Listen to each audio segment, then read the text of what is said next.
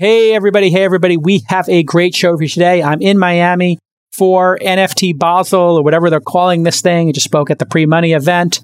And today on the program, I'm interviewing three founders that went through our launch accelerator that have invested in great companies. And uh, one of them is in podcasting, one of them is doing an e commerce search engine, and one of them is doing a no code e commerce platform. You're going to love all three companies. We talk about getting early product market fit and raising that first round from investors when you're just a two or three person company with an MVP or a modest product. And we're going to talk about securing the bag. But first, some news. Square is rebranding as Block, and Jack Dorsey is back in the headlines. Uh, I love the stock. I own the stock. I'll never sell the stock if Jack Dorsey is running the company. That's my belief is that he's a great entrepreneur and his best days are ahead of him. And then Spotify's Wrapped came out yesterday and it is absolutely flooding social media. We'll talk about the genius of that growth hack.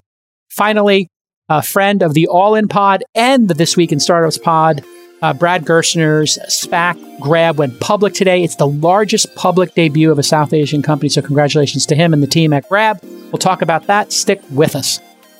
This Week in Startups is brought to you by Lemon.io. Need to speed up your product development without draining your budget?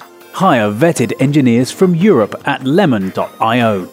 Go to lemon.io slash twist to get 15% off for the first four weeks. Marketer Hire. Need expert marketing help fast? Hire vetted marketing specialists this week from the company already used by Netflix, Allbirds, and more. Get $500 off your first hire at marketerhire.com slash twist and use the code TWIST. And Dataiku. AI driven growth is not just about technology, it's about organizational transformation. Join more than 45,000 people worldwide who are driving results with Data Dataiku. Visit dataiku.com. Okay, everybody, in our first story, Square has rebranded to Block to align itself with cryptocurrencies and obviously the blockchain. You remember on Tuesday's episode, we covered Jack is stepping down as the CEO of Twitter. And I mentioned, hey, he's likely to put more effort into his passions, which are Bitcoin and the blockchain. And here we go. I think perhaps Twitter and Square, because they both logically could pursue cryptocurrency features, were maybe going to start overlapping. And then you'd have to think, well, when Jack has a new idea as CEO, which company does it go to? Does it go to Square or does it go to Twitter? I just saw on Twitter they were going to do NFTs in your wallets and verify that if you're going to use an NFT of the Bored Ape Yacht Club or whatever hipsters uh, or lions, you would have to actually prove that you had that NFT to put it into your profile picture. I think was the idea. I'm not sure where they are in executing that, but there's no reason that Twitter could not turn everybody's account into a wallet and then start accepting crypto, distributing crypto, and go head to head and Twitter should obviously have a payments platform, which would then put it heads up against the Cash App. So that was probably one of the things that led to Jack giving up the CEO seat. New technologies emerging. You have Square at scale and you have Twitter at scale. Where does the CEO put its next idea? Pretty obvious that that's going to be a bit of a conflict going forward. So great idea for Jack to pick one and he controls more of Square and has a bigger interest in Square. And Square has obviously got a massive lead when it comes to finance. Uh, according to the Wall Street Journal, Square holds $220 million worth of Bitcoin on its balance sheet. Pretty interesting, having your treasury partially in Bitcoin. A little controversial if I don't know what their total treasury is. Anything more than 5 or 10% of your treasury in an alternative asset would be considered super, super aggressive. Square uh, will still keep the name Square for its merchant services business, which makes sense since it's known and loved there. Uh, you know, those are the little card readers you see at delis and coffee shops, or the POS system, which means point of sale, not piece of anything else. Uh, just so we're clear about what POS means. The first time I heard that in a meeting, they were like, "We're making a POS." I was like, "Really? I think you guys should give yourself credit for making a really good product, not a POS." And they're like, "Point of sale, right?" I was like, "Oh yeah, that's what I meant." um, so Block is going to represent the suite of tools that Square has. And if you don't know, uh, Square also has the Cash App, which has become an absolute juggernaut. We'll get into that in a moment. But that lets you send money, crypto, and stocks to other people. Square obviously does payments for small businesses. They have Afterpay, which is, you know, buy it now, pay later, competes with Affirm. Uh, and he bought Tidal from Jay Z. You may have seen the photos of Jack, I think, vacationing uh, with Jay Z at different points in time. Maybe they were doing the deal at that point. Not sure how Tidal uh, plays into all this, but you could imagine with NFTs, Jack making a play to have music rights in Tidal, uh, NFTable or lyrics be able to be purchased as part of NFTs, uh, et cetera, et cetera. So it's in a way uh, the continuing trend of people who own collections of assets, giving them a new name as an umbrella company. Alphabet obviously owns YouTube, Google, Android, go right down the line. Now Zuckerberg has Meta for their collection of products, and it does let you signal to the market, hey, we are going in this new direction. In fact, Tesla used to be called Tesla Motors. They dropped the motors. They just call themselves Tesla now because they're obviously doing uh, solar, battery packs, etc. So if you look at Block's uh, ticker symbol, it's going to stay SQ for Square for now. Uh, Square shares were down 3% on the news, but that's probably a result of the overall market being down at that same time. So I wouldn't attribute that. We'll see over time. I think Square is a juggernaut. I do own some shares in Square, full disclosure uh, that I got from being in a venture firm that had invested in Square as an LP in that uh, venture fund. I don't trade stocks, to be totally honest. Uh, although my wife did buy a bunch of Roblox, which doubled. So uh, good on my wife. Congrats to her. She was like, I think we should buy Roblox. I was like, I'm not so sure about that one, but go for it. Yeah. And she went for it. And she also made the Bitcoin trade. She was like, I keep hearing about this Bitcoin and you're talking about it. And these other people in our family are talking about, should we buy Bitcoin? I was like, yeah, sure. And uh, that's a seven figure asset she's got in terms of percentage increase even with my Uber, even with my Robinhood, literally my wife is in the top 10 appreciating assets in our joint portfolio. So Cash App subscriptions and services revenue grew 35% year over year and in Q3 was 474 million. So Cash App is extraordinary. That comes from Cash App app card fees, instant bank deposits, which they charge 1% to 3% on.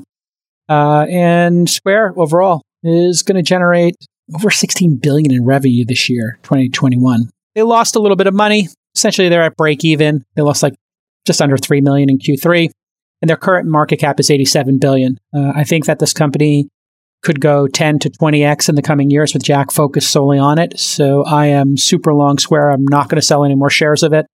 Uh, I had sold, I think I sold half of my shares when it was at like $72 a sh- you know a share because that was my previous plan when I got equities, I would sell half, keep half. Now my plan is maybe sell 10 or 20% and keep the rest. So you do have to have some sort of plan. And uh, as time goes on and I build a, a bigger um, book of business, I'm selling less in the companies that I think are going to be here in 10 years. And Square, I put in that category with Uber and Robinhood. I think Uber, Robinhood, Square will be more important companies in 10 years than they are now. And so I'm, I'm all in on that. If you look at Square's price to sales ratio since late of 2016, uh, they're trading at six times, uh, which I would put in the reasonable category. You can see it peaked up at 12. People got a little excited about the product. One of the things I noticed was there were these always Cash App trending on Twitter. So Jack, knowing Twitter market, I think that those Cash App trends were, you know, his company Square being able to understand how to use Twitter really well, but that could also have the appearance of impropriety, even if it's not impropriety. And I'm sure it's not impropriety, but that is another one of those issues. If you keep seeing the Cash App sweepstakes and other marketing on Twitter, it just creates this appearance that maybe Jack or the Square team is using Twitter to build another business. And I'm absolutely saying here that's not true. They would never do anything unethical. Absolutely not. In fact, they would do things way above board because they would also be aware of the appearance of impropriety. But this is one of the things I train first time founders. If there's an appearance of impropriety, the public interprets it as impropriety. So never have the appearance of impropriety. What's an example of this? I don't know. The founder uh, goes on vacation and speaks at a conference. Okay, they spent $5,000 going on vacation or going to the conference. They brought their family. Who paid for what? You got to be really careful with this stuff. And so you just always want to be careful with the appearance of impropriety as a founder. It's very, very, very dangerous to have shareholders think that you might be using one asset to grow another or your own personal bank account. So just got to be really careful with that. And I think that was what was becoming untenable or potentially down the road would be untenable is for Jack to be making decisions about cryptocurrency opportunities for both companies. This is super obvious to everybody when you're growing your startup fast, and I hope you are, trying to hire engineers can slow you down like nothing else. Well, there's some good news. Lemon.io will find you a perfect candidate in 48 hours. I thought I was going to say 48 days because that's probably on average what it takes. No, 48 hours. So, what is Lemon.io, you ask me? Well, I'm going to tell you. They're a marketplace of engineers from Europe. Lemon.io is a great solution if you are a technical co founder and you need to delegate tasks. Or you have a project that needs specific technology and you don't have that skill on your team. And maybe you can learn from this person, right? Or you're growing rapidly and you need to add developers quickly. Well, they're going to match you with a candidate within 48 hours. And if it doesn't work out, well, they'll replace the developer right away. Easy peasy, lemon squeezy. They test and interview every developer to eliminate the risk of a failed project. If you can use a full time or part time developer to run your projects faster, go to lemon.io slash twist lemon.io slash TWIST. That's it. And you'll receive a 15% discount for the first four weeks of work with your new developer who's going to crush it for you. Get in there, everybody. Lemon.io slash twist. Here's something my crack research team, and man, do I have some great producers on this podcast who work really hard uh, to make me look smart. So shout out to our producers. You can reach them anytime. Producers at thisweekinstartups.com. Uh, and they saw this trend from 2017 to 2020. If you're watching on our YouTube channel, youtube.com slash thisweekin, you would see this video. And it shows the United States from May to June of 2017 and the words Cash App and Venmo in terms of searches. And you have but one lone state that's blue, and blue is representing Cash App, and the rest of the country is red, Venmo. And then you look at like 2018, and you, know, you got about 20% of the country in the states are blue, and the rest are red and so on and so forth until you get to May, June of 2020. And now it's, you know, uh, almost 50% of the country seems to be uh, searching for Cash App over Venmo. And uh, this comes from somebody who tweeted this at six times price to sales with the founder authority and a great business. Block a good value. Will it be a juggernaut? I think so. I don't tell people to buy stocks. Uh, I don't give financial advice. But I will tell you, I am not selling a share of Square as long as Jack is running the company. I think it's a it's a, a, stock I would want to own for the rest of my life. And I turned 51 last week, so hopefully that's you know a couple of decades I got left. I am telling you right now, I have no plans to sell a single share of Square as long as Jack is running the business. I think that highly of him as a visionary founder. He could be quirky, uh, sure. You might not see him on TV all that much, but, you know, having met him and talked to him many times in the early days, I was always very impressed with his product insights and vision. And um, congratulations to him on getting super focused on crypto. I think his best days as an entrepreneur are ahead of him. Um, also, uh, what a great couple of days I've had for my ego on Twitter because Spotify Wrapped, which is a yearly recap of users' listening habits, dropped yesterday. The app shot up to number one in the App Store due to this crazy virality. If you don't know what it is, they basically tell you your top five most listened to artists, songs, and now podcasts. And they have done this in this incredibly elegant, shareable slideshow.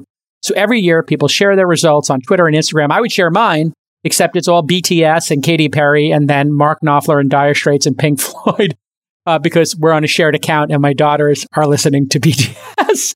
and Katy Perry, and I'm listening to Dire Straits and Mark Knopfler and Pink Floyd, or at least that's my story, and I'm going to stick to it. I'm not listening to BTS. Uh, but here's a uh, 12 second clip of producer Nick, the great producer Nick, Spotify rap. All right, coming at you. Here's Nick's top five songs on a Z Morning Zoo. Gecko Overdrive radio edit. Love Tonight by Shouse. Hippies featuring To Another. Guru. Dancing in the Moonlight by King Harvest. Um, but anyway, this gives tons of free viral advertising. People want to share this because it speaks about them. It, it lets them peacock a little bit and show what they're into. But the great part of this was, uh, and kudos to my uh, besties on All In, as well as my team here Matt, Jamie, Jackie, Nick, Charles, Rachel, and Justin, and everybody who helps uh, with This Week in Startups. I was getting uh, just flooded the last 48 hours with people who had all in and this week in startups in their top five. Not one, but both of them. And this was just incredibly heartwarming to me to know that people were listening to thousands and thousands of minutes of those two podcasts. Uh, just absolutely fantastic. And what a great, great idea this was for Spotify to do this. And again, if you just want to look at how effective it is, the Spotify is the number one free app in Apple Store ahead of TikTok and YouTube, which obviously are juggernauts. Uh, and if you compare their rankings to last week, they were between 11 and 16 overall. So probably if you're a founder listening to this, I wonder if there's, you know, if you're a consumer facing app, what yearly recap you could do to create some viral marketing. I wonder if calm.com could do meditations or Robinhood could do top trades, but it's so well done uh, that I was absolutely impressed. Now, I don't think Instagram should do this because, uh, or Twitter, because it would just show how addicted people are and it'd be quite embarrassing to share exactly how many minutes I spent on Twitter last year instead of finishing the book.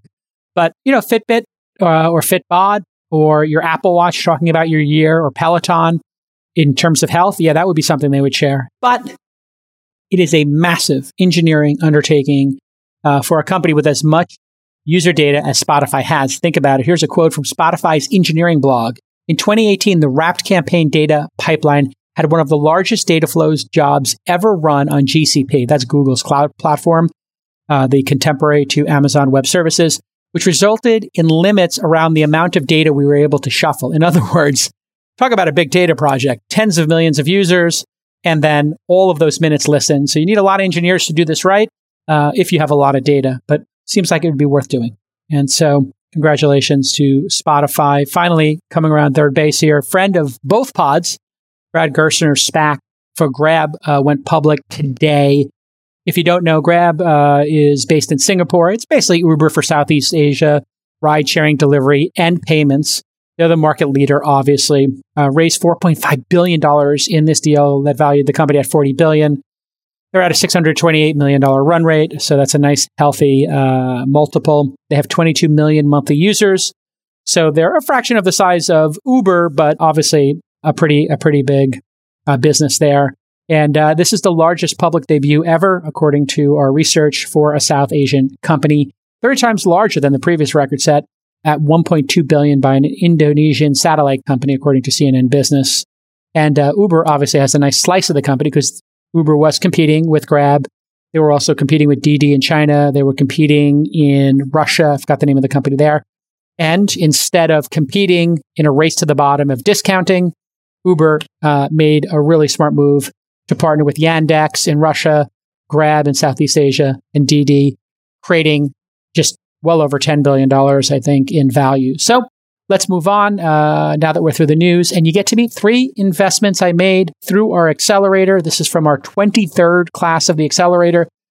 We give people $100,000 for 6% of their company. We tend to invest in the companies after they graduate. If they grow, we'll make four, five, six bets on them, like we did with Grin, which became a unicorn, or Blockable, Lead IQ, CafeX. Many great companies have come out of our accelerator. And we spend 16 weeks with them introducing them to hundreds of investors, helping them with their pitch, helping them with their company, helping them with growth. And the accelerator is just one of the great joys of my life. I'm so happy that we uh, created it and we want to keep building it. And now it's 100% virtual. We used to have people be required to come to San Francisco for at least 10 of the 12 weeks because everybody wanted to come to San Francisco back then and meet all the investors here. Now it's 16 weeks, 100% virtual. So you can do it from anywhere. We like to have people who have a couple of customers you know, pre seed round, pre their Series A, and who want to raise that first seed round of 500,000 to $3 million. That's kind of our sweet spot. So you come, we introduce you to everybody, and you're going to see uh, we really like to focus on founders who build great products and have product velocity. What's product velocity? Very simple. It means that your product is improving every couple of weeks and you, and you see that growth. The teams with product velocity that means they're going to delight customers or the chances of delighting customers increases because they're trying new things with their product consistently. Not constantly, consistently. Two very different things.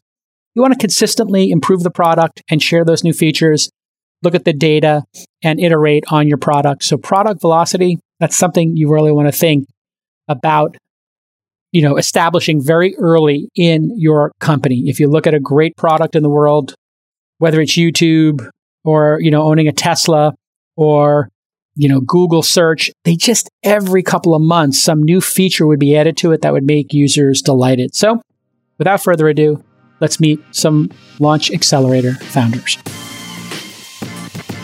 Are you falling behind on your Q4 marketing goals? Well, wouldn't it be nice to hire a ringer right now to help you out to hit all those important goals? And with Marketer Hire, now you can. They give you access to expert freelancers on demand. There's no long term contracts and there's no risk. You can hire experienced specialists across the most valuable marketing disciplines. You know what they are paid social, paid search, Google, Twitter, Facebook, Insta, you know those. Plus, you can do SEO. Plus, you'll do content, and you can even get a fractional CMO, a chief marketing officer. There's no long term contracts. You can cancel at any time. If it's your first time working with freelance talent, you'll start with a no risk trial. They want to make this easy for you. Only hire what you need and stay on budget with hourly, part time, or full time arrangements. Every freelancer on Marketer Hire goes through a rigorous vetting process with industry experts. Freelancers for Marketer Hire have been hired at over 1,500 companies, including top brands like Netflix, Allbirds, and the Lambda School, which we're a small investor in. So here's your call to action. Get $500 off your first hire. 500, 5 undies right now. MarketerHire.com slash twist. MarketerHire.com slash twist. You can also get a free consultation on who to hire based on your needs and your goals. So that's 500 right now marketerhire.com. M A R K E T E R H I R E.com slash T W I S T. Okay, everybody, I thought it'd be nice for you here on This Week in Startups to hear about some startups. One of the great problems with this podcast is, you know, since we started 11 years ago, there were all these giant companies, the startups like Uber and Airbnb and Coinbase and Robinhood and Calm.com that we used to talk about. Well, they got big and they do big company things like go public and they have share prices and quarterly reports. All that's really important and interesting. And we covered it This Week in Startups and we all love it. But let's not forget, this show is about startups. So let's talk about some early startups so that we can cover the next Robinhood, the next Calm, the next Uber, the next Tesla when it's a year or two old, right? We want to keep getting back to our roots. So I thought I would just share with you three companies today that we've invested in that I thought were particularly interesting obviously, if I invested, that's the highest level of signal, right? If, as uh, Nassim Taleb would say, like skin in the game, right? If I invest in the company and our team spends time with them at our accelerator or founder university or the syndicate, it's going to do. Uh, it's gonna. It's gonna. You can take that on a different level than just a random startup I picked off the internet. Although I might find a really interesting random startup on the internet, include them on the show. We're trying to do more of that. So if you want to email the brilliant hardworking, diligent producers at this show, producers at this week in thisweekinstartups.com, because they keep everything nice and tight here. So we have no mistakes and everything's crisp. That's why you love the show, because they put in so much hard work. All right. So first up is Paul Block. He is the co-founder and chief design officer. Design, really one of those great skills uh, for starting a company, Airbnb. Founders are designers. Uh, a Fathom.fm. Fathom is the name of the company. Fathom.fm is the uh, URL where you can go check it out. Uh, they came in first place actually at the Launch Accelerator's 23rd class. So wow, 23 times seven. Wow, we've had 100. Uh, yeah, I guess we're getting closer to 200 now. Companies go through the accelerator, uh, and uh, they've raised a little bit of money. They're pre-revenue, and uh, they're figuring out product market fit, they're growing nicely and crisply uh, with all kinds of great growth. Welcome to the program, Paul. Thank you for having me. All right, Paul. Uh, you went through the accelerator. I'm not sure. What was that? Uh, over the summer of 2021? Yeah. Yeah. Great. Exactly. Awesome. So in COVID, that had to be weird. are you Definitely. you Are you based in San Francisco or you're based in where? I'm based in San Diego. So I lived in San Francisco for about a decade and now I'm in San Diego. How wonderful. Oh God. That's an upgrade if there ever was one. It, it, San Francisco's eternal autumn and San Diego's eternal spring. It is like San Diego, the weather is got to be the most perfect weather in the country, I think. Like everybody thinks it's Los Angeles, and then you go to San Diego and it's just absolutely consistent. absolutely consistent. Everybody's so chill. Yeah. Beautiful downtown, great restaurants, incredible mm-hmm. beaches. You get to Cabo in 15 minutes on the like uh, San Diego bus number seven or something. It's like literally down the block. There's so many great things about it. Uh, now, I'm curious, would you have and you can be candid about this, would you have come for 12 weeks to the accelerator in San Francisco? Like if it wasn't the pandemic, do you think? Or was it the fact that we did it remote that led you to do it? Well, I mean, that's a great question. Um, I think that doing the accelerator remotely was fantastic for us, you know, and it, it allowed things to be just incredibly nimble. Um, my co-founder is in Sacramento, so mm. it allowed us both to kind of equally participate. Mm. Um, the you know the, if it were in San Francisco, I you know there's ways that we could have made made it work. Um, and I think so. You probably would have come. Yeah, for sure. Yeah, it's interesting because there's some folks who are from out of town who wouldn't have made it, specifically East Coast folks or people in Europe or Australia. And we've been able to just get more people, and as people said, much more efficient. Uh, so let's get into your product. I may ask you a question or two about uh, the accelerator later and where you're at, but tell us what's the inspiration for the product? And then uh, where are you at with the current product? What problem does it solve in the world? Definitely. So, you know, what is Fathom? You know, we are basically solving the problems of search and discovery in podcasting. And we use uh, AI specifically to address this problem and this need. So often we kind of bring up the fact that, hey, you know, most people only follow up to seven or so podcasters and uh, the the issue of finding relevant content is uh, one of the the highest you could say you know problems that people face uh, with regards to you know like all of the content that's out there and the experience in podcasting specifically. This is acute. People call it the discovery problem. Right. Why is this such a problem in podcasting? Do you think? I mean, well, I have my own theories as a podcaster sure, for a little while. Sure. I mean, we one of the ways that we kind of think about it is that it, it goes back to the fact that podcasting and the kind of the, the user experience paradigm kind of evolved around iTunes. And when iTunes came out in 2005, um, w- well, sorry, when, when Apple released the kind of Apple podcasts in 2005, uh, the kind of the design paradigm hasn't really changed and kind of it inherited, you know, essentially like iTunes. And so you're asking people to discover content by reading about it. And um, if you've ever like read through the show notes or even sometimes the title of episodes, they're not really instructive on, um, you know, or, or, they don't really educate you on the, you know, what's inside of this this episode. And in many cases, you have a two hour long episode, so it's it's it's a rather large ask for you know a person to just engage with you know podcast content when they're kind of casually browsing.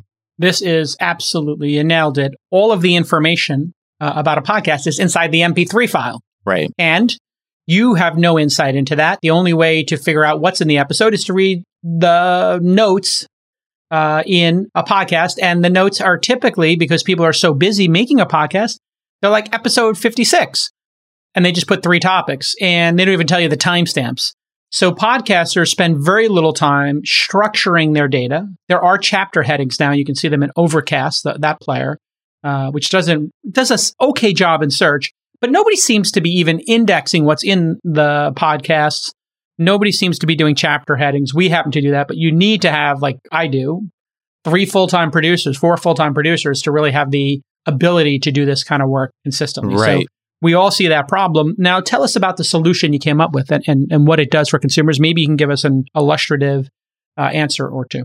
Right. Or example or two, rather. Yeah, absolutely. So, you know, we say like you know podcast uh, sorry fathom is really designed for podcast lovers. And so when you listen to a podcast fathom fathom's ai essentially listens with you understanding the content and what you love about it. Then essentially we you know we are, we're able to use the the ai to locate um, interesting points within a podcast and we're able to select that interesting point that's also most relevant for you. So we you are now able to kind of scroll through a feed of content, you know, similar to TikTok in a way. You know, it's, it's, you're, you're getting kind of like a small segment that's most relevant from you from the podcast episode. So it's this kind of AI generated highlight. That's one branch of what we do. So we, so we're really kind of using the AI to kind of deeply understand what's going on inside of the, the episode. And based upon what you listen to, it's going to start recommending you content based upon your preference. So now it's it's essentially it's it's seeking out, it's finding content deeply within podcast episodes that is relevant for you. So it's not based upon the title, it's not just based upon the show notes, it's based upon the actual content. Um, so you are listening to the podcast that I'm listening to. Uh, you've now got the transcript somehow. You know all the words in it. You know when I'm talking about a specific TV show or Apple, etc. And then you can build some sort of profile of me, Jason. And now Correct. mine's going to be listening to the Knicks. I'm listening to uh, the Bret Easton podcast, Red Scare, Sam Harris. I mean, this I have a very diverse taste set, so that's going to be kind of weird. But then you, not through the titles, and say, oh, if you like Preet Bharara, you're going to like Lawfare. If you like Bret Easton Ellis, you're going to like The Watch. Like that's obvious, right? We Right. already see that inside the Spotify app. This podcast is similar to this. What you're saying is, I listen, and inside this podcast, they're talking about right wing stuff, left wing stuff, you know, art house movies versus popular movies. And you're going to try to find me by looking inside of other podcasts, those moments that correlate. Am I correct, in describing that? that is correct. Right. I always like to reflect it back because then I it gives me a fuller understanding. It's one of the tips I do for when I'm training new angel investors. If you can recap back to the founder, reflect back to the founder that you understand it, it makes the founder feel good. Thank you very much. when I- uh, well, it makes you feel heard, right? We all want to feel sure, heard. sure, sure. So there's a Sure. little tip for angel investors listening to the pod, and there are many of them. And it also makes me confirm that I actually understand it. Because if you don't understand a company, how can you invest in it? The potential for positive change with AI is huge, but seeing that value is hard. AI driven growth is about organizational transformation, not just technology. And many businesses struggle with bringing AI initiatives to fruition. That's where Dataiku comes in.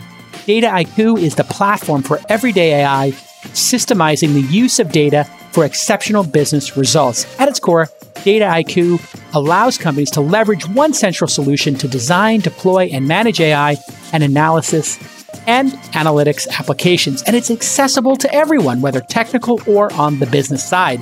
Dataiku also facilitates using pre built components and automation wherever possible to streamline work processes as well as consistent management and governance across teams and projects to create transparent, repeatable, and scalable AI and analytics programs. Visit Dataiku to learn more. That's D A T A I K U dot com. D A T A I K U dot com. All right, so this is absolutely fantastic. Now, uh, what comes next in terms of, you know, you just when I'm listening, are, are you is the goal for you to be a search engine of these podcasts and recommendation engines, or do you want to go heads up against the podcast player from Apple, the podcast player from Spotify? For Well, listeners, you know, how do you think big. about that? Yeah. Yeah, I mean, I mean, we're we're dreaming big, and you know, in this recommendation and you know, highlight generation is just like one arm of what we're doing. We also have this next generation search. So the next generation AI powered search is you can now ask a question in you know plain English, and we will find the exact moment in a podcast that is is relevant to it, Mm. where the podcaster is actually answering your question. So in that way, our AI is able to appropriate human intelligence to to answer your question. So in that sense, yes, we are kind of getting into the area of, you know, creating a audio search engine. Um, that's really really fun to play with. It kind of it's almost like an oracle or a uh, you know, in in some ways, it's kind of like one of those eight balls that you might have played with as a kid, where it's Yeah. like, you know, what does this AI and you know the rest of the podcastosphere uh, think about this, and you'll get some kind of interesting results back from it. Um, the you know, I, I love in that context, I love actually answer uh, asking big questions about like what is the meaning of life and Mm. et cetera, just to see you know what what can the the the AI generate for me? What can it what can it produce from within podcast content? So there's a lot of uses for that.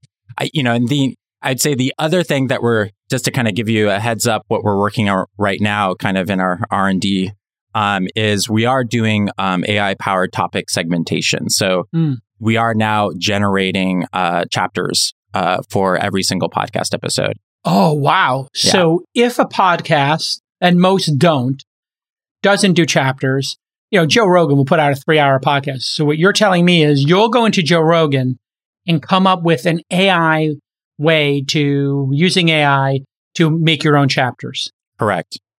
And you, you had to build that software yourself, correct? Like Yeah. to Yeah, do that. So that's all our in-house model. We have a, a great new machine learning uh, engineer. He's a PhD. His name's uh, Gonzalez. He's awesome. He just joined the team a little while ago, and he's been working on that kind of nonstop. And mm. uh, we've made some awesome breakthroughs. And uh, so in the coming months, we're going to be releasing that kind of. It's uh, we we think people are going to really enjoy it just because it also again it it gives the the user uh, or the listener um, the the ability to kind of jump into a part of the conversation that's most relevant for them. Well, I mean, just think about it. When I prepare for the All In podcast, let's say, and I'm kind of play the role of the moderator there, you know, I would love to be able to type in Rittenhouse verdict, you know, into Fathom.fm, and then instead of me having to scrub ahead and try to find it, you just tell me, hey, Joe Rogan did talk about it. Hey, Ben Shapiro did talk about it. Hey, Rachel Maddow did talk about it. Hey, it actually came up on Bill Simmons and it came up on Preet and it came up on this podcast and just jump me from chapter to chapter. Is it possible to put it in that mode, which is like almost like a supercut of all of the times people mentioned, I don't know, Quentin Tarantino? You know, sure. he was talking about NFTs last week, or I just love Quentin Tarantino. So I make a feed called Quentin Tarantino Right. Now, anytime a podcast comes up, or for me, it might be Dire Straits, since I love Dire Straits, uh, or Ridley Scott, my favorite director. Boom, it just gives me every Ridley Scott update. Because sometimes, like, I have a Mark Knopfler Google alert for this reason. Every day, I get two or three mentions of Mark Knopfler. I go check it out. I'm like on top of it, like a sociopath. You know, like, is there a sociopath mode here?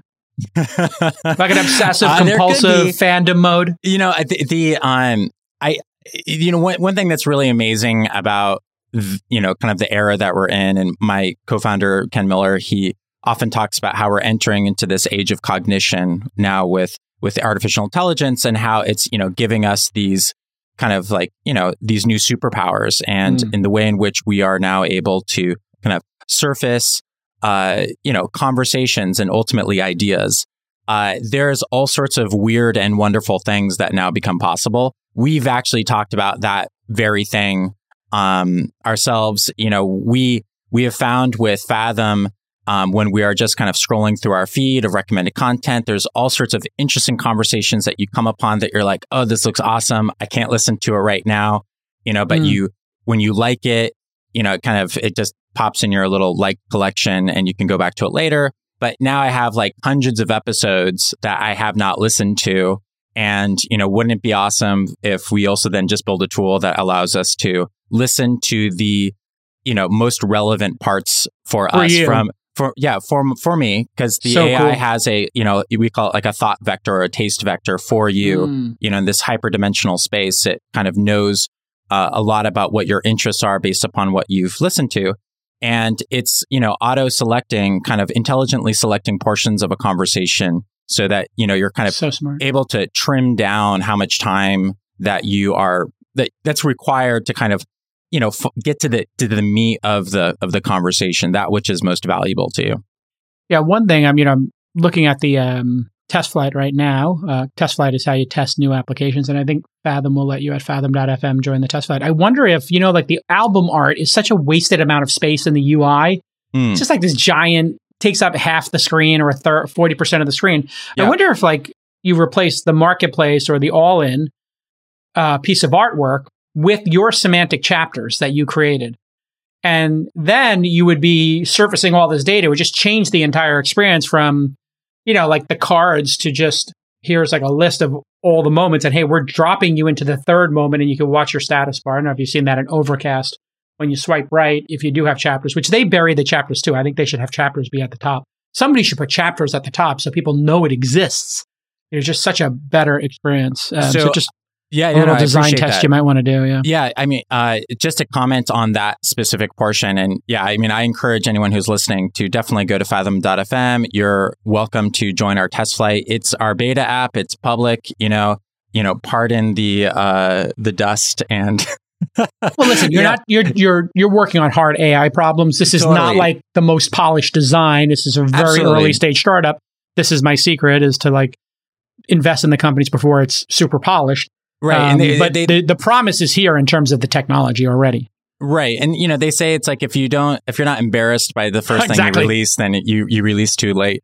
Um the uh you know, the so with regards to the cover art itself, so one thing we are encouraging uh, all creators, podcasters to do is start really investing in their podcast by releasing individual episode art. So, uh, in oh, can you do that now? Individual episode art? You can, yeah. Oh, really? I, in your I, I, hey, producers, take a note of that. We can do individual art. We can do individual artwork. Oh my lord, we have to do that now. When did that happen? Uh, it's been around for quite a while, but see, the thing is, is that just because of the way that um, most interfaces uh, function, it's not really like necessary or a, a feature of the interface because the episode or say you could say the the podcast cover art is so small in most interfaces because it's just kind of a you know over glorified spreadsheet that it's not really um, something that's you know useful to the user even in terms of navigating. But you know our feed really features it much like instagram. And of course we are going to be reaching out to podcasters to really encourage them to take to take um, advantage of that real estate because that image actually does tell a compelling story. And, mm. um, you know, Netflix themselves have done a lot of tests and there's a lot of value in selling your podcast, you know, specifically that episode with an individual piece of art. It does tell the universe, you know, the, the uh, listener something about it. So, um, but to your point, yes, there's ways in which we want to start surfacing that those chapters and those topic segments. Um, and there's going to be some user user education around that because it's not something that's um, really available to people right now. And uh, we are working through a user experience that we hope is going to be solving that that issue. But the right now the current beta doesn't include that. The current beta is really just kind of the MVP experience of scrolling through a feed of uh, content that's generated for you by the AI. And uh, in you know, very soon we're going to re- be releasing search on iOS as well as other features. Amazing. Okay, listen, tremendous success. Thank Thanks so, much. much. for having us involved. Yeah. Um, you've been able to raise a little bit of money. We'll talk about that. But uh, at the end of this, I'm going to interview two more founders. I'm going to ask you about the business model and raising money as a group. So stick with us. And next up, uh, another amazing investment I made in the past year or so. This company is called Deft and you can visit the company at Shop Deft. Uh, the founder's name is Zach Hudson, and they are building, uh, kid you not, a new search engine to compete with that old one you may have tried, Google. Uh, but this search engine is specifically designed around e commerce, where, in my personal opinion, Google is bought and sold. Google sells all of the inventory now above the fold when you do some kind of commerce search. You need only, say, uh, you know, noise canceling headphones. And uh, when you do that, what you'll see is they give you that top row. It's all ads. So I'm looking at it right now. I just typed in noise canceling headphones while we're on the show. Five or six links up top, all paid for. Who knows if they're good or not? And the ad button that tells you it's ads is so tiny that uh, it's literally the smallest item on the page. Under it, two links for Bose that are ads. In other words, when I do it on my browser window right now, I see but one link for noise canceling headphones and it's Best Buy. In other words, it's worthless.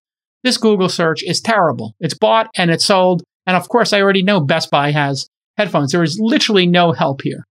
Uh, it's just garbage, pure, unadulterated garbage. And uh, you wind up just doing a bunch of clicks and making a bunch of money for Google, but you don't get your problem solved because Google's doing the money grab. The company was founded in 2019 and their beta launched in December of 2020. They finished in second place uh, during the Launch Accelerator's 23rd class. Uh, and if you're wondering what that means is we have the investors who come every week tell us they're number one, they're number two, they're number three startup.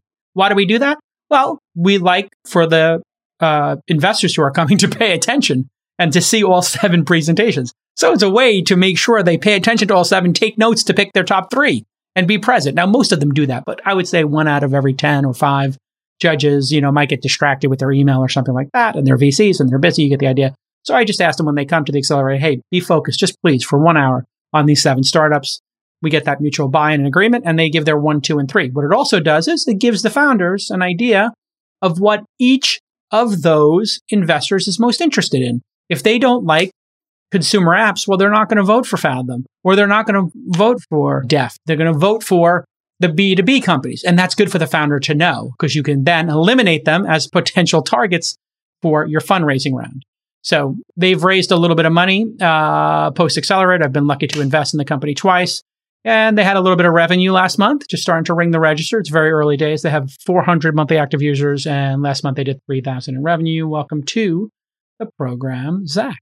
Thanks for having me. All right, Zach. Uh, we have a quick demo here of the product, which we can jump to uh, for the people who are on YouTube, and you can talk over it, maybe to explain what is happening here in the demo. Sure. Yeah. So in this search, a user's typing in pet friendly sectional for under 5,000 and we're getting, we're giving completely SEO free, ad free results to the user. In this, the user is actually uploading a photo and combining it with text. And we can do some pretty magical stuff with that to help them find an exact match or similar looking products. And then also we save the user the trip to multiple websites with our quick view. So we actually parse information from all around the web so they can make their decision more quickly. Completely beautiful the entire interface, unlike Google's, which I just savaged, 90% of the Google interface is clicks. One was a generic SEO, you know, obviously Best Buy's been around for a while. So as you mentioned deftly in your presentation, Zach, to get into Google's results, you have to be great at SEO, which means you have to have been around for a long time. You've had to have links. You probably have to have spent money on Google because if you spend money on the ads in Google, it self reinforces, correct? Yep, exactly. And the cost of ads are going way up. And now with the introduction of all these new AI tools that are generating content, SEO has become much a much harder game to play. So this is the nefarious nature of what's happened to search. If you spend money with Google, and they'll deny this, etc., but users don't know what's an ad, and they don't, you know, literally when they ran tests, not Google, independent folks, 67% of people didn't know it's an ad. And in shopping, it's probably 80 or 90% of the people don't know their clicks are monetized. The government, the FTC, the FCC, everybody's out to lunch. They should force them to put these ads in a background color, maybe a different color for the link so it was clear to users. But, you know, the government's bought and paid for. So what happens here, sorry to be cynical, everybody, is if you spend money with Google, if you're Best Buy and you spend money with Google, you're going to get more clicks that means you're going to get more inbound links, you're going to get more SEO juice over time. So what Google has done is they force you to buy ads, they put those first, and then to rank, if you really want to rank, it's not by how good you are, it's really by how much money you've spent over decades with Google, ultimately. Am, am I being too cynical here? No, I think you're spot on. I mean, so that is your opportunity, correct? But continue, yes. Yeah, yeah. I was going to say, in, in the original paper from the founders of Google, they said ads lead to great short term revenues, long term worse, worse results for the customer. And that's kind of what we're building our product around. In other words, Google started in such a great place of indexing the world's data. And now they've basically shot themselves in the foot and become a total money grab. They've really basically ruined their own product in a way because yep. everybody's kind of like, ah, uh, it's the only option out there. But now you have another option. Exactly. So one of the other things you're doing is a concierge, um, and you are just taking on but one percentage of search. I would say shopping is what ten percent of searches, five percent. Do you have any idea it's, of the overall search pie? It's it's a there's a uh, a ton of searches. Most of them happen on Google and Amazon today, and it's a it's a five hundred billion dollar market just for search. So got it. So if you were to get but one percent of that, a very difficult task uh, it would be worth $5 billion. So here we go. You are starting this. You're having great success already. Talk about the subscription product you're testing because this is one of the things that attracted me most to investing in your company and what you're doing. There is a group of people, the top 10% of any market, who are price insensitive. In other words, you could ask them for any amount of money. If you solve their problem, they don't care. Uh, these are the people who will pay for fast pass at Disney or the Fast Pass to go in the Fast Pass lane on a highway, even though they don't care. They, uh, in other words, they have more money than time. They want to reduce suffering. Explain how the concierge product works. Totally. And just to the, the, the subscriptions themselves, we're seeing a lot of proxy for demand for this. You've got mm. Spotify Premium allowing you to remove ads. We've got Superhuman paying for email. We've got Twitter Blue coming out recently. Mm. I think there is an appetite for having this ad free SEO experience that we're tapping into. But the way the concierge experience I pay works, for all three of those that you said. I've never thought about this as a concept. What a great way to think about it. What do you, would you call that category? Paying for just getting rid of the junk. Mm. If you're not paying for the product, you are the product. And I think there's consumers that are, you know, willing to that are just tired of all their data being sold and for selling uh, the the links to the highest bidder. Um, and then in terms of the concierge, there when you um, there's this piece missing in e-commerce right now where you go to a store, you have a sales rep who helps you and tells you, "Hey, you look good in that shirt," for example. It's completely missing from e-commerce, so the concierge fulfills that for those people who are just mm. tired of researching online and want a personal touch. Uh, when I was uh, writing about your startup recently, because I shared it with some investor friends, I uh, you gave me a great example of somebody who'd actually use the service. Uh, maybe you could talk about an actual use case without mentioning the person's name of somebody who wanted to buy something. I believe it was a sofa. Um, they were having a particular challenge, and then your concierge solved that. Maybe you could walk us through how that happened. Sure. Yeah. So one of our customers had come to us. She'd been looking for a sectional, trying to make a decision for about six months. And at that point, she was just completely frustrated. She wanted to give up tired of looking online, tired of all the ads and crappy results. So she used Deft to do her research and then she connected with a personal shopper to find a couple of options. And what we do is we prepare these results. It's almost like a Wirecutter post was written specifically for you. Um, mm. And it gives you. Oh, all- I love that. A Wirecutter post written for you. Yep. Genius. Exactly. And so she has all the things she needs right there in one place, and she was able to make a decision. And she also saved money on the actual sectional. So generally, our users are finding that with our aggregation of discounts, they're saving more than the cost of the membership itself. So it's money back in your pocket. You um, and you save a ton of time shopping online.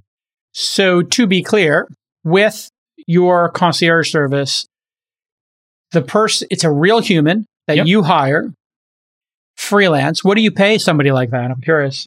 So how personal, do you pay them?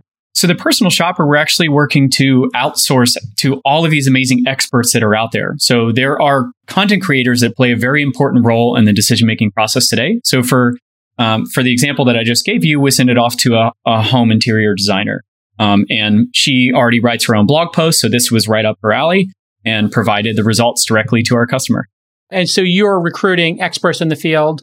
What type of pay do you give them? I'm curious, just ballpark. Is it right now they get a they get a percentage of our affiliate revenue and because ah. we yep and that's kind of the icing on the cake for us so since we already make money for subscriptions that's margin we have to play with and to pay back to these amazing content providers got it so they uh, are incentivized to give the best answer do you are, do you have a concern that if they're getting it based on affiliate revenue then they would steer towards a more expensive product or one that has an affiliate link what if the program there isn't an affiliate program how do you deal with that Totally. We're we're trying to build some uh, curation in there, and we're also working on just giving them uh, money out of pocket just for fulfilling it, regardless of the affiliate revenue. So ah. we're definitely taking that into consideration. And what would an affiliate in this case, you know, a couple thousand dollar sectional, that would be a five percent affiliate fee or two percent? It's actually higher. It's closer to eight, and we're actually we're working on negotiating those affiliate rates with the brands directly. Um, there's potential for us to make anywhere between ten to twenty percent average uh, fascinating. So if you got 8%, you know, this could wind up being, you know, two or hundred bucks or something. Then you could just say to the person, listen, if you do it and it doesn't wind up in them actually buying it, we'll give you 25 bucks or 50 bucks for your time. What, what are you testing for the subscription prices? Because I know you were testing two different prices at some point. Yeah, so we have a basic subscription which allows you to customize our search results. So there's some really cool stuff you can do with that. And then we charge 20 a month for the personal shopper. We're testing out some annual plans. We'd also test tested out a usage based model as well to see if how people are going to interpret that. I, we're definitely leaning towards subscription than we are usage based. So, uh, how do you plan on getting this product out there? How do you plan on acquiring new customers aside from doing PR hits like this? Yep. Um, so, one of the things that is about to launch uh, for Deft is our browser extension. You can kind of think of it like Honey, mm. but for search. So we will actually be able to reach all of those mainstream users who are already shopping on Amazon, Wayfair, you know, all the all the major marketplaces without them having to even think about it. So if you've ever used Grammarly, if you've ever used Honey, it just takes over the discount bar or it takes over the email. We do the same thing but for search. Absolutely fantastic. So when do you think the toolbar will come out? That's good. Sounds incredible. It's in alpha right now. It should be out in about three months. I am totally excited and can't wait. Thanks so much for letting me invest in the company. We'll talk a little bit more about uh, your growth strategies uh, and raising money when uh, after our third interview, uh, which is coming up immediately. So next up on the program is a company called Krepling, K R E P L I N G dot com, uh, and their founder is Liam Garada. He um, is building a SaaS no code e-commerce platform. So no code, everybody knows, means you don't need a coder to build a website. E-commerce, everybody knows, Shopify, etc. Uh, and SaaS, software as a service, that means you just pay a certain amount per month. So uh, they charge 15 to $35 a month for small and medium sized businesses. The industry term for that is SMBs. So if you ever hear the term SMBs, that's what it stands for small, mid sized businesses, not the big giant corporations like IBM, but, you know, company typically like under a thousand employees would be SMBs, under 500 actually. Uh, 2000 a month for enterprises. They uh, launched payment fees in Q1 of 2022. Uh, and Liam is the co-founder and CEO. They were founded back in October of 2019, and they came in fourth place out of seven finishers, right in the middle of the pack for LA 23. Uh, although not too far behind. So we have a point-based system. It typically turns out the first place and second place are usually pretty high above everybody else, but then three through seven in the rankings tend to be very closely uh, grouped. Revenue last month, uh, almost at 15K. They're growing 20% uh, month over month, which is a nice growth percentage that we're looking for in early stage startups. What that means if you're growing 20% month over month, is that you're probably double revenue in four months or so. Rule of 72. You can Google rule of 72 to understand how to calculate those very quickly. And they're trying to get the big D2C merchants out there as customers. Welcome to the program, Liam. Thank you. Really appreciate it. We have a, a quick demo here uh, that we can show, and maybe you could sportscast this for the people who are listening. Describe what you see on the screen. Yeah, sure. This is basically this, the, the run rate of getting started on Krepling. Users can simply head over to our website, uh, select a plan that resonates with their business, fill out their business details, and our AI auto design tool then actually gives them a fully functioning website that has cross border functionality in just a couple of seconds as opposed to the 12 to 18 month platforming process that is most common with um, other other uh, e-commerce enablement companies. How did it get all the creative into that? Uh, did it pull it from Instagram or something? Actually, it's very much based on inputted data. So if a user's, you know, usually you look at a replatforming process, it's usually a very manual process. Um, we're building out technology that allows users to import their brand, their color palette, import their products, and that creates them a new store based on those data sets. So um, it's pulling from day-to-day upload, uh, which really removes the pain point of you know starting a store from scratch, which is a pain point for large D2C focused companies. How, how do most uh, D2C companies or people who are popping up an e-commerce store build it today? Do they use Squarespace? Do they use Shopify? Do they build their own website? Do they use a Webflow or Bubble or one of those no-code tools and then plug in e-commerce? How does it typically occur today? Yeah, I mean it's it's pretty it's pretty straightforward. I think brands, you know, they they, they leverage tools like Shopify, like Webflow, um, which are great tools for getting started. They choose from a theme, and they're almost good to go in a couple of hours, supposedly. Um, the problem with today's e-commerce industry is when brands get a particular size, whether it be on Shopify or any other platform, you tend to pay an arm and a leg to begin to scale, whether it's mm. through revenue share, graduating to a developer-focused solution, or even through third-party apps. Um, and this is really what Krepling is trying to solve. We're building a no-code enterprise commerce platform um, that allows users to create rich, modern customer experiences without the burden of hiring a full stack developer team or graduating to a platform that costs hundreds of thousands of dollars. yeah. And uh, so, how did you come up with the idea for this business, and how did you get your first five customers? Yeah, I think the, opportunity really came to us from our own experience as e-commerce founders. We started off on on native platforms like Shopify, um, and you know that's when we started building out our own e-commerce store. Um, until moving aside to the more monolithic platforms, you know, the more developer-focused platforms uh, as our business began to grow. You know, we spotted a shift very early on uh, that retailers were simply looking for ways to keep up. Um, this led them to explore more uh, sort of uh, developer-focused solutions uh, solutions that Amazon had actually used to scale, namely the, head, the headless commerce space and the service oriented architecture. Um, we saw this as a huge pain point. The status quo of no code solutions being unable to support mid market brands with a scalable solution led to millions of customers that were not only underserviced, um, but also overpriced. Um, so this is exactly why we built Krepling. Our, our ability and, and value really lies in our way to power those brands who have outgrown this type of decentralization. And we've so, been growing on that concept ever since. The big criticism of Shopify, if you're starting a small store paying whatever, 29 bucks a month, 79 bucks a month, whatever their SaaS fee is, is not a big deal. However, they charge 2.9% plus 30 cents a transaction, which again, no big deal. If you're selling $1,000 a month, that winds up being another $29. Um, if you get to 10,000 a month, it's 290 again. You're probably not going to notice it. But then once you hit 100,000, you're at 2900 in extra fees.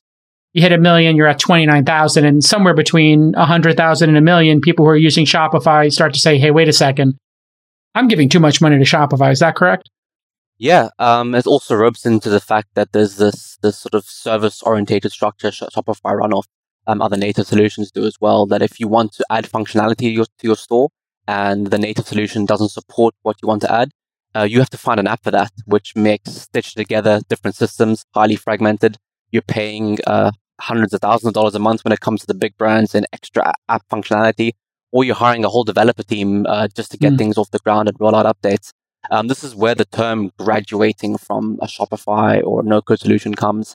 Um, and this is particularly because you know building a platform that is a one size fits all um, isn't really the way to go anymore. E-commerce has evolved, especially over COVID, um, and to have a platform that is really focused on a mid-market to enterprise brand is what's lacking. Uh, what we saw was lacking as e-commerce founders, which is why we set out to build a solution ourselves.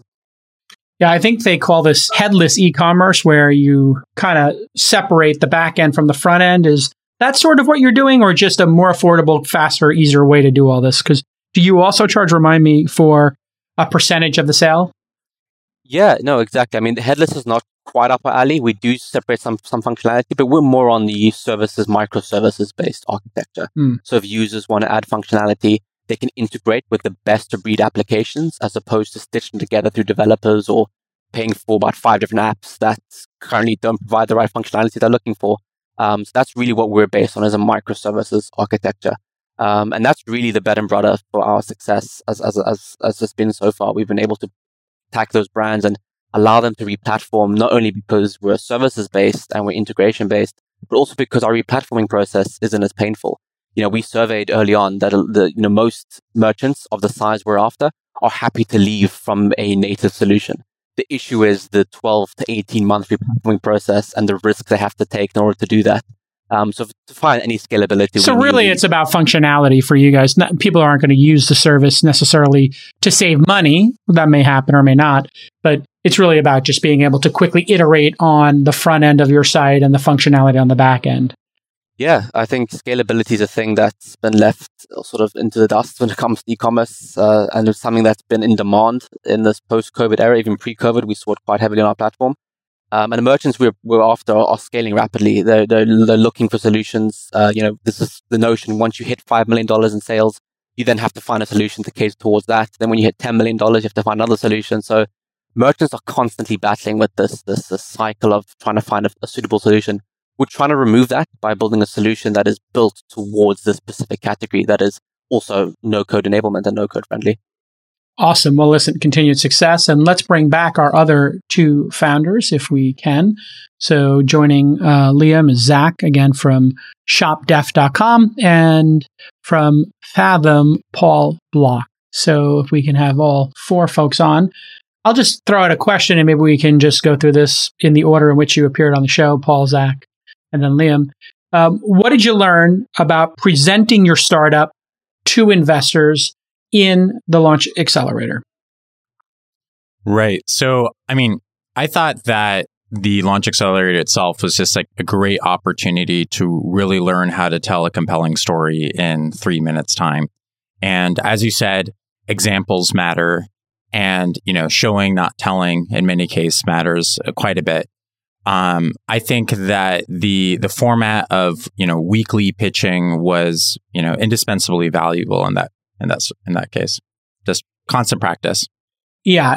How many times did you pitch investors in total? Because we moved it. I know when we went to uh, remote, we went from a 12 week program, and I think we went all the way up to like maybe 16 weeks, including the week zeros and the week minus one, where we sort of had Jackie do some training. I did some training before we brought the investors in. Can you think of how many times you actually presented to investors? I mean, it's, uh, I mean, there's, I think it was something around 14, at yeah. least, you know, times that we, we invested to various different groups. And then there's, you know, all of the other times in between where, you know, we, we, we, we you know, had conversations afterwards and, mm, you know, pitched to teams, yeah. follow ups, et cetera. You know, so Incredible. I would say it was, you know, you're, you're, you're pitching kind of nonstop week mm. after week, you know, if, if not once, twice, or even three times. And people don't know this, but we record it. We used to record it with cameras, and I'd bring Sir Charles on the ones and the twos to actually set up a giant AV, break it all down. It was a full day's work. Sorry to my teams. Now we just have it in uh, Zoom. We could just hit the record button, which takes away the need for all the equipment I bought over the last decade. Uh, really hilarious. If not, I would cry over all this equipment I spent tens of thousands of dollars on. Uh, and then we would make transcripts. We would also talk about maybe uh, keep track of the questions people asked you and, and kind of organize them so you could actually understand the questions even better. Zach, what did you learn about presenting specifically to investors? And I'll expand the question a little bit as we go, answering questions from investors. Yeah, when answering questions, uh, get to the point. That's that's probably the main thing. Um, mm. Telling a story is great, but when they start answering, when they start asking questions, it's good just to be terse with your responses. I think it, tight it, responses. Tight is right. Yep. Did you do that in your first answers? In my very first answers with launch, probably not. I think later on we learned uh, that valuable lesson as as uh, time went on. If you were to teach people about this, um, you know, the way we uh, sort of instructed you on, hey, listen to the question, answer it concisely. What would you say the benefit of answering concisely is? You give them time to follow up, ask more questions. It, it just mm. it leaves more room for dialogue that you wouldn't have if you just do a, a huge monologue. and it's a little bit scary to answer questions, I would think, uh, especially when you start getting some like really notable investors in the room, which you know we'll have a range of investors from seed investors, members of syndicates, syndicate leads, seed funds, venture funds, the biggest investors in the world like Sequoia and Craft, uh, will meet with our companies one on one. Incredible. So maybe you could tell me what is the mistake you see people doing and why do you think they make that mistake of giving this long rambling answer? Uh, it's it's probably just nerves. Um, mm. They feel like they haven't explained enough. They feel like they maybe they haven't rehearsed the answer enough. So it's just it's just uh, talking through it. Uh, honestly, I do feel like um, the remote nature of Launch's Accelerator helped with some of the nerves because you don't have to stand up in front of somebody as much mm. anymore. So it was interesting going through this new cycle of kind of Zoom style meetings with big name investors through Launch. Um, but yeah, I'd say just take a deep breath, take your time, don't go too yeah. long, go straight into the the numbers, um, cut out some of the filler words, you know. Basic stuff and it becomes much easier when you see a transcript of yourself saying um and ah. Yep. And it takes you 300 words to actually answer the person's question if you answer it at all. That, I mean, that's one of the frustrating things I live with on the other side of the table as an investor now is a lot of times I'll ask a question, I get 300 words back, which takes two or three minutes, and I never actually get the answer to the question. So all that yep. time is burned, the credibility of the founder goes down, and my understanding of the startup goes sideways. Yep. Liam, what did you learn through presenting answering questions, uh, and then I'll expand the question a little bit here and following up with investors. Yeah, everything Paul and Zach said, I think, you know, showing, not telling is a, is a big thing. I think we learned that very early on, uh, the first time we pitched uh, Krepling to you, especially. Um, we learned that, you know, we, we got to get to the point as quickly as possible. Um, but I also think explaining, you know, the problem you're solving, I think that's something we lost uh, in our first couple of pitches. Mm. Um, but as time went on, I think that's one thing we perfected. And that even went into you know how investors would interpret the startup and ask questions to us. If we could answer some of the five burning questions in the pitch itself, then the questions we tend to answer will be more focused on the things we want to answer that help the investor better understand the startup. So um, I think that's been the biggest lesson that we had for sure. If I remember correctly, Liam, correct me if I'm wrong here. You got off to a slow start, but you finished very strong in the accelerator, correct? Yeah, no, exactly. We started off, um, you know, my, my co-founder and myself, we're very much technical in that sense. Um, you know, understanding e-commerce is something that comes almost second nature to us, but translating that and explaining that through a, a pitch and to investors is something we, we almost missed in the opening pitch. So, um, that was something that really helped us sort of through the accelerator was not only through the guidance of teams, but also from actually testing it out, going in front of investors, um, trying it out, getting you know certain questions repetitively, knowing how to answer those questions rather through the pitch, um, I think was a great little learning curve for us. Even for talking to, to customers, I think it really sort of profounds that as well, being able to communicate more directly and more to the point. And this falls into the category for people who are watching deliberate practice. So if you just uh, go on a basketball court and start throwing the ball in the hoop randomly from all different locations, okay, sure, you're going to get 10,000 hours of throwing the ball in the basket. But in the NBA, they have machines that actually will look at the arc, the release, the stance of the person, how what percentage knees bent, and they'll shoot a hundred three pointers from four different specific spots, look at tape afterwards, and really try to understand it. So when we created the launch accelerator, I said, hey, let's record everything. Then I said, hey, let's transcribe everything. Then I said, hey, let's record, transcribe, and then categorize every question. And then the founder started to realize, hey, wait a second, if I'm getting this question and it's, you know, every single week I'm getting the same question, what about Shopify? Well, maybe I should put a slide about what about Shopify? Or if it was Fathom, uh, you know, uh, how do you uh, recommend? What's the process of what, what, process does the AI use to recommend, you know, uh, the next podcast? You can actually put that into the uh, presentation and actually format as question. So right about now, you're thinking, what about Shopify? How is this different than Shopify? Great question. Let me answer it. So you can literally go back and incorporate that. I'm sure you did a little bit of that, correct? Yeah, back and forth. Um, in fact, that was an interesting thing. The more things we incorporated, the more interesting questions we got. And we really got to figure out, you know, what is exactly investors really thinking about? What are they pushing back on? What is, what do they like? What don't they like? Um, but you're going to only get there once you're answering the key questions and how you're different from any other player in the, in the space, which I think, as you said, you've got to answer that in the first sort of five, ten seconds of your pitch. All right. So uh, let's do another question about fundraising. Zach, I'll start with you. We'll do uh, Zach, Paul, uh, Liam on this one.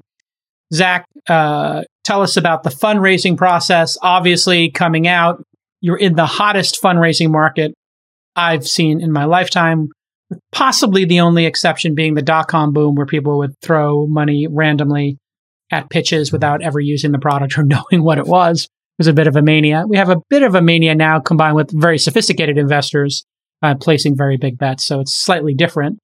Uh, I'd say it's distinctly different in that regard. One was a mania. One is, you know, based on actual performance, greed, and a little bit of FOMO. Uh, but what was it like to raise money in this environment? You did particularly well. You got a lot of attention for what I think is a very difficult pitch saying, hey, we're going to go after Google. Most people gave up on that pitch for the last 10 years. Yeah, the environment's very different. There is more capital that's out there, and there's also different fundraising vehicles that weren't accessible in the past. You've got REVs and all these sorts of new funky party round things that are coming out. Um, that made the dynamic very different. It allowed us to meet with a lot of other operators that we usually wouldn't get to meet with. Um, so that was our approach. Um, I will say though that with the new access to capital, there's also a lot of other not so good startups that are popping up and, and are promoting it. So there is there's more volume of capital, but there's also more volume of startups that are out there mm. trying to raise funding. So it kind of leveled the playing field in terms of like it did make it that much easier to raise money. Um, mm. but you know, but you were successful despite all that. You had a lot of interest. We were we were very successful. Brought on awesome operators and investors across you know e-commerce, payments, AI, blockchain, all that stuff. Did you pursue the party round, or did you pursue the let's try to get a strong lead and fill in after that? Yeah. So what we did was we went party round as a means to build momentum. So we got on amazing people who opened up their networks to us, and from there we met. We continued to kind of meet more institutional investors. Uh, that got into the round. So it was it was a different approach. We just kind of met all these awesome operators who we wanted to get on board, um, angels and operators, and then we use that to build a momentum to lead to a much bigger round. And that works really well in today's environment. I think yep. we're seeing more and more of that. Hey, we're just going to start the raise. We're not going to wait. We'll start bringing in small checks because exactly. what a lot of angels have learned is if they don't commit early and they say, let me know when you find a lead, the lead takes the whole thing. Yep. And yep. so just to, if you do game theory, if you don't commit, boy, you're going to have a problem. Uh, of course, one of the value propositions we try to add to what we're doing is when the companies graduate, we try to do up to half the round. Uh, and uh, we were lucky enough to invest. And my gosh, I think uh, we overperformed as well with our uh, group of investors. So you uh, absolutely did. yeah. So. Very quickly. Um, it's a little bit of a crazy time right now, but we're very excited to be in business with you. Uh, all right. So, and how are you doing, Paul, with your fundraising? We're doing really well. Um, initially, we were going after uh, a lead investor, and we actually pivoted also just to going to a party round, in hmm. part just because you know we didn't want to have to continue courting investors while leaving money on the table from angels.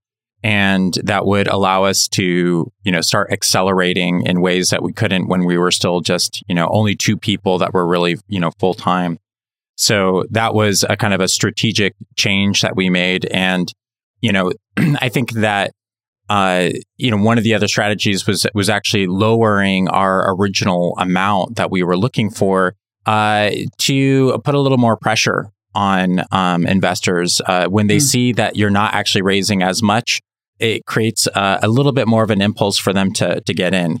Got and, it. Scarcity. Um, Fear scarcity, of missing out. Absolutely. Going to fill up quickly. We're going to go back to work. The valuation is going to increase. Nothing right. makes and, raising around. Nothing makes raising around easier than being oversubscribed. Right, and and you always have the option to oversubscribe.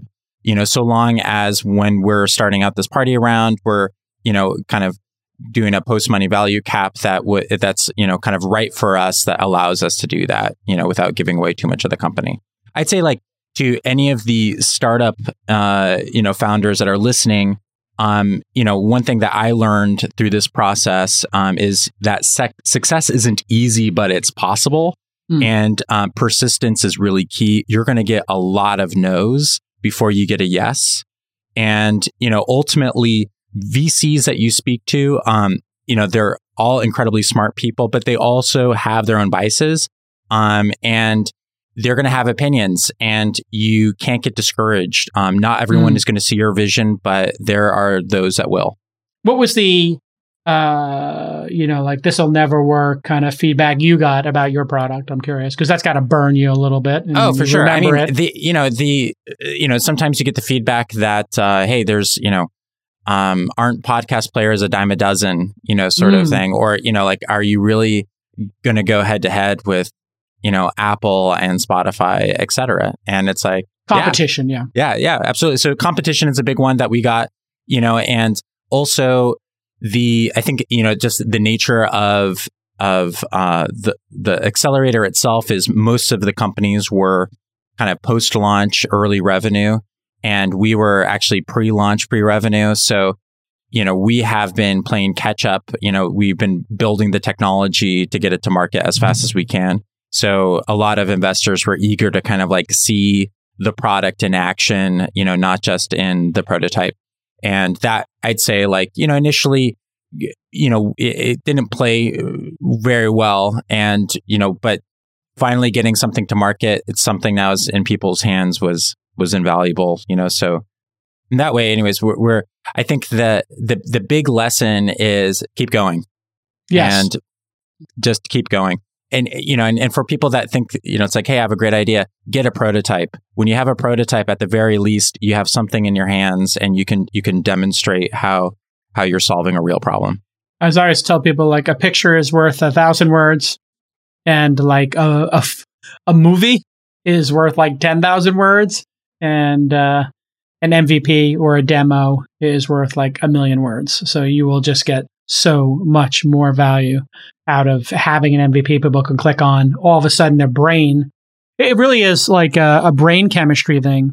When they see a demo, what happens is, uh, even if it's an incomplete demo, even if it's a non functional uh, wireframe, your brain starts firing because you're having an experience. That brain is firing, and your mind is such a creative uh, organ that it just fills in what's not there.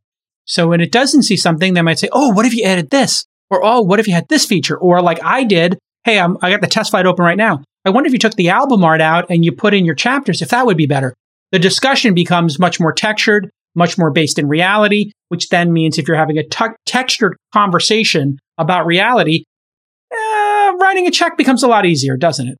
Right, and it's also it's that the question is, uh, you know, whether you can build it. You you just did, and mm. you know n- now the question is, is like, okay, taking it from this stage, w- where can we where can we bring it? Yeah, everything becomes a race for credibility, as I tell folks, and you know, you're so much more credible when people can use the product. Right. Obviously, Liam, what did you learn about raising money uh, and working with investors, and where are you at with your fundraising? Yeah, we, we had a pretty crazy time before we joined the accelerator. I think we had a lot of uh, talks and potential investors, but I think you know the nature of the accelerator process really helped us refine sort of how we're going after investors and how to value certain you know investors over others, especially. Um, I think it's as you said a crowded market, um, crazy capital going around, and I think for us we really wanted to have the right fit that's going to be with us you know, in the trenches and is going to be with us long term in that sense. Um, and I think that's really what we sort of knew how to identify. I think once you speak to so many investors, you really start to value um, you know, w- what kind of value add they can bring as well as, as opposed to capital. You know, a capital intensive raise was something we didn't want to do. Um, mm. So yeah, I think that was, I think the biggest sort of wake up call for us is, you know, it's not just crazy markets don't necessarily mean good capital. So I think that was something that really sort of woke us up and sort of listen, you know, value these leads and value these investors you're speaking to. Um, and yeah, I think it's just got, got more crazy. A lot of investors, I think we spoke to, you know, as soon as we saw there was sort of part of the accelerator, that's sort of a new reason to speak, new reason to open conversation, um, which was great. I mean, wow. I think it's good for, it was a great sort of process, even during the accelerator and post and pre. uh, what's one of the great things when you're in an accelerator? I recommend obviously ours because we run it. Uh, then there's also Y Combinator and Techstars, which are also very good. Um, I think the drop off after that uh, for these is pretty significant. Um, that being said, joining any accelerator as long as you're not giving away more than six or 7% of your company for a brand new company is not a big deal because it will start the conversations. You could even flip a local accelerator, you know, in Miami or in London or wherever into going to one of the big three. And that actually then, okay, you're not diluted 6%, 7%, depending on the program. You've diluted 15%, but boy, your network has exploded.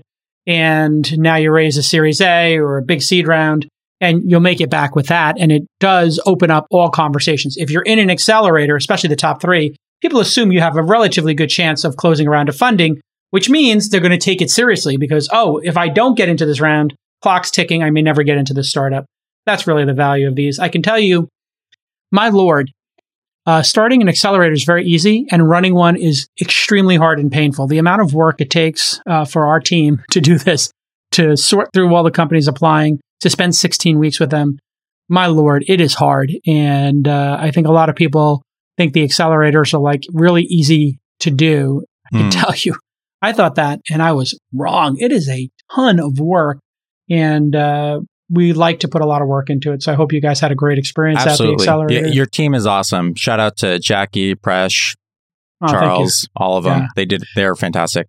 That is great to hear. Um, they, I mean, we really put a lot of work into it and been great for us. We have our first uh, unicorn company coming out of the Accelerator. Accelerator has only been around for four years now, and uh, Grin, uh, and we have m- multiple ones now that are worth nine figures. But uh, you know, we have a unicorn, and so uh, I think if we get one unicorn every hundred companies that goes through, the accelerator will do just fine and be worth it.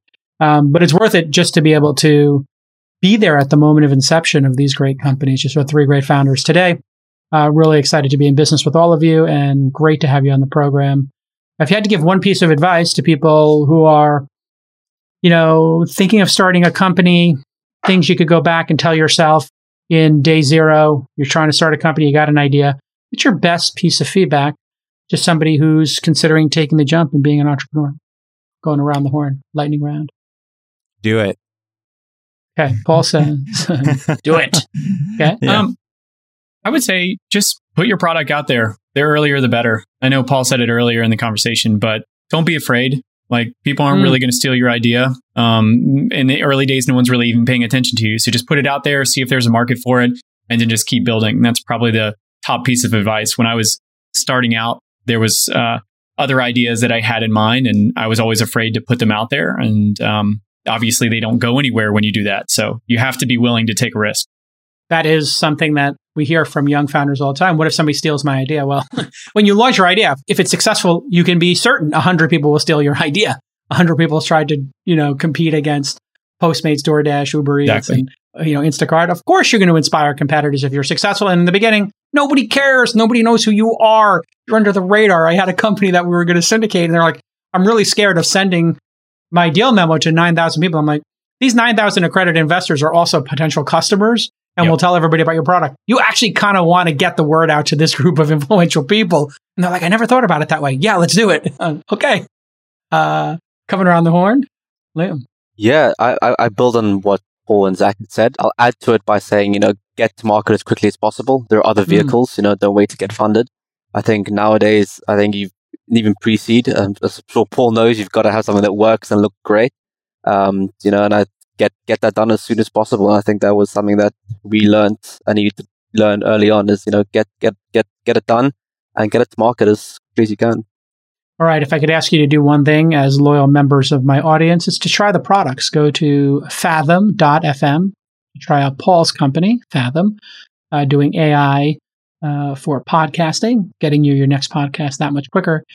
Uh, try Shop Deft, D E F T, S H O P D E F T dot com, Zach's company, and uh, see if you can join the beta. Uh, you have to fill out a form. And if you are willing to pay for a concierge to help you solve your problem, uh, this is an amazing, great service that's going to save you a ton of time. And try Krepling.com, K R E P L I N G.com, Liam's company. If you're in e commerce, and always give feedback to the founders. Almost universally, the founder gets their first name at their company name. If you have great ideas, remember founders spell love T I M E. Give them some time. If you're an angel investor, if you're a venture firm, you're a seed fund, these are great companies for you to reach out to the founder and get to know now uh, before they hit scale. And you still have an opportunity uh, to partner with those companies. We'll see you all next time on This Week in Startups. Bye bye.